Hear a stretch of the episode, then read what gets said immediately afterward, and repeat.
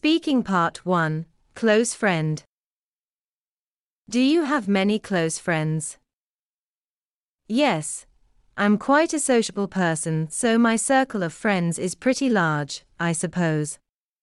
Many of my friends from kindergarten have helped me through thick and thin, and I can't imagine what it would be like without them. Which do you prefer to spend time with, a friend or spend time alone? It really depends on the situation, I guess. Most of the time, it is great to spend time with friends and share all our ups and downs together. It can be certainly lonely if one cannot find his soulmate. Everyone deserves to have someone to share precious moment with. But at times, being by myself helps me to reflect and I don't mind that at all. What kind of people do you like to have as friends? I make friends with the like minded people, and I like those with an optimistic attitude.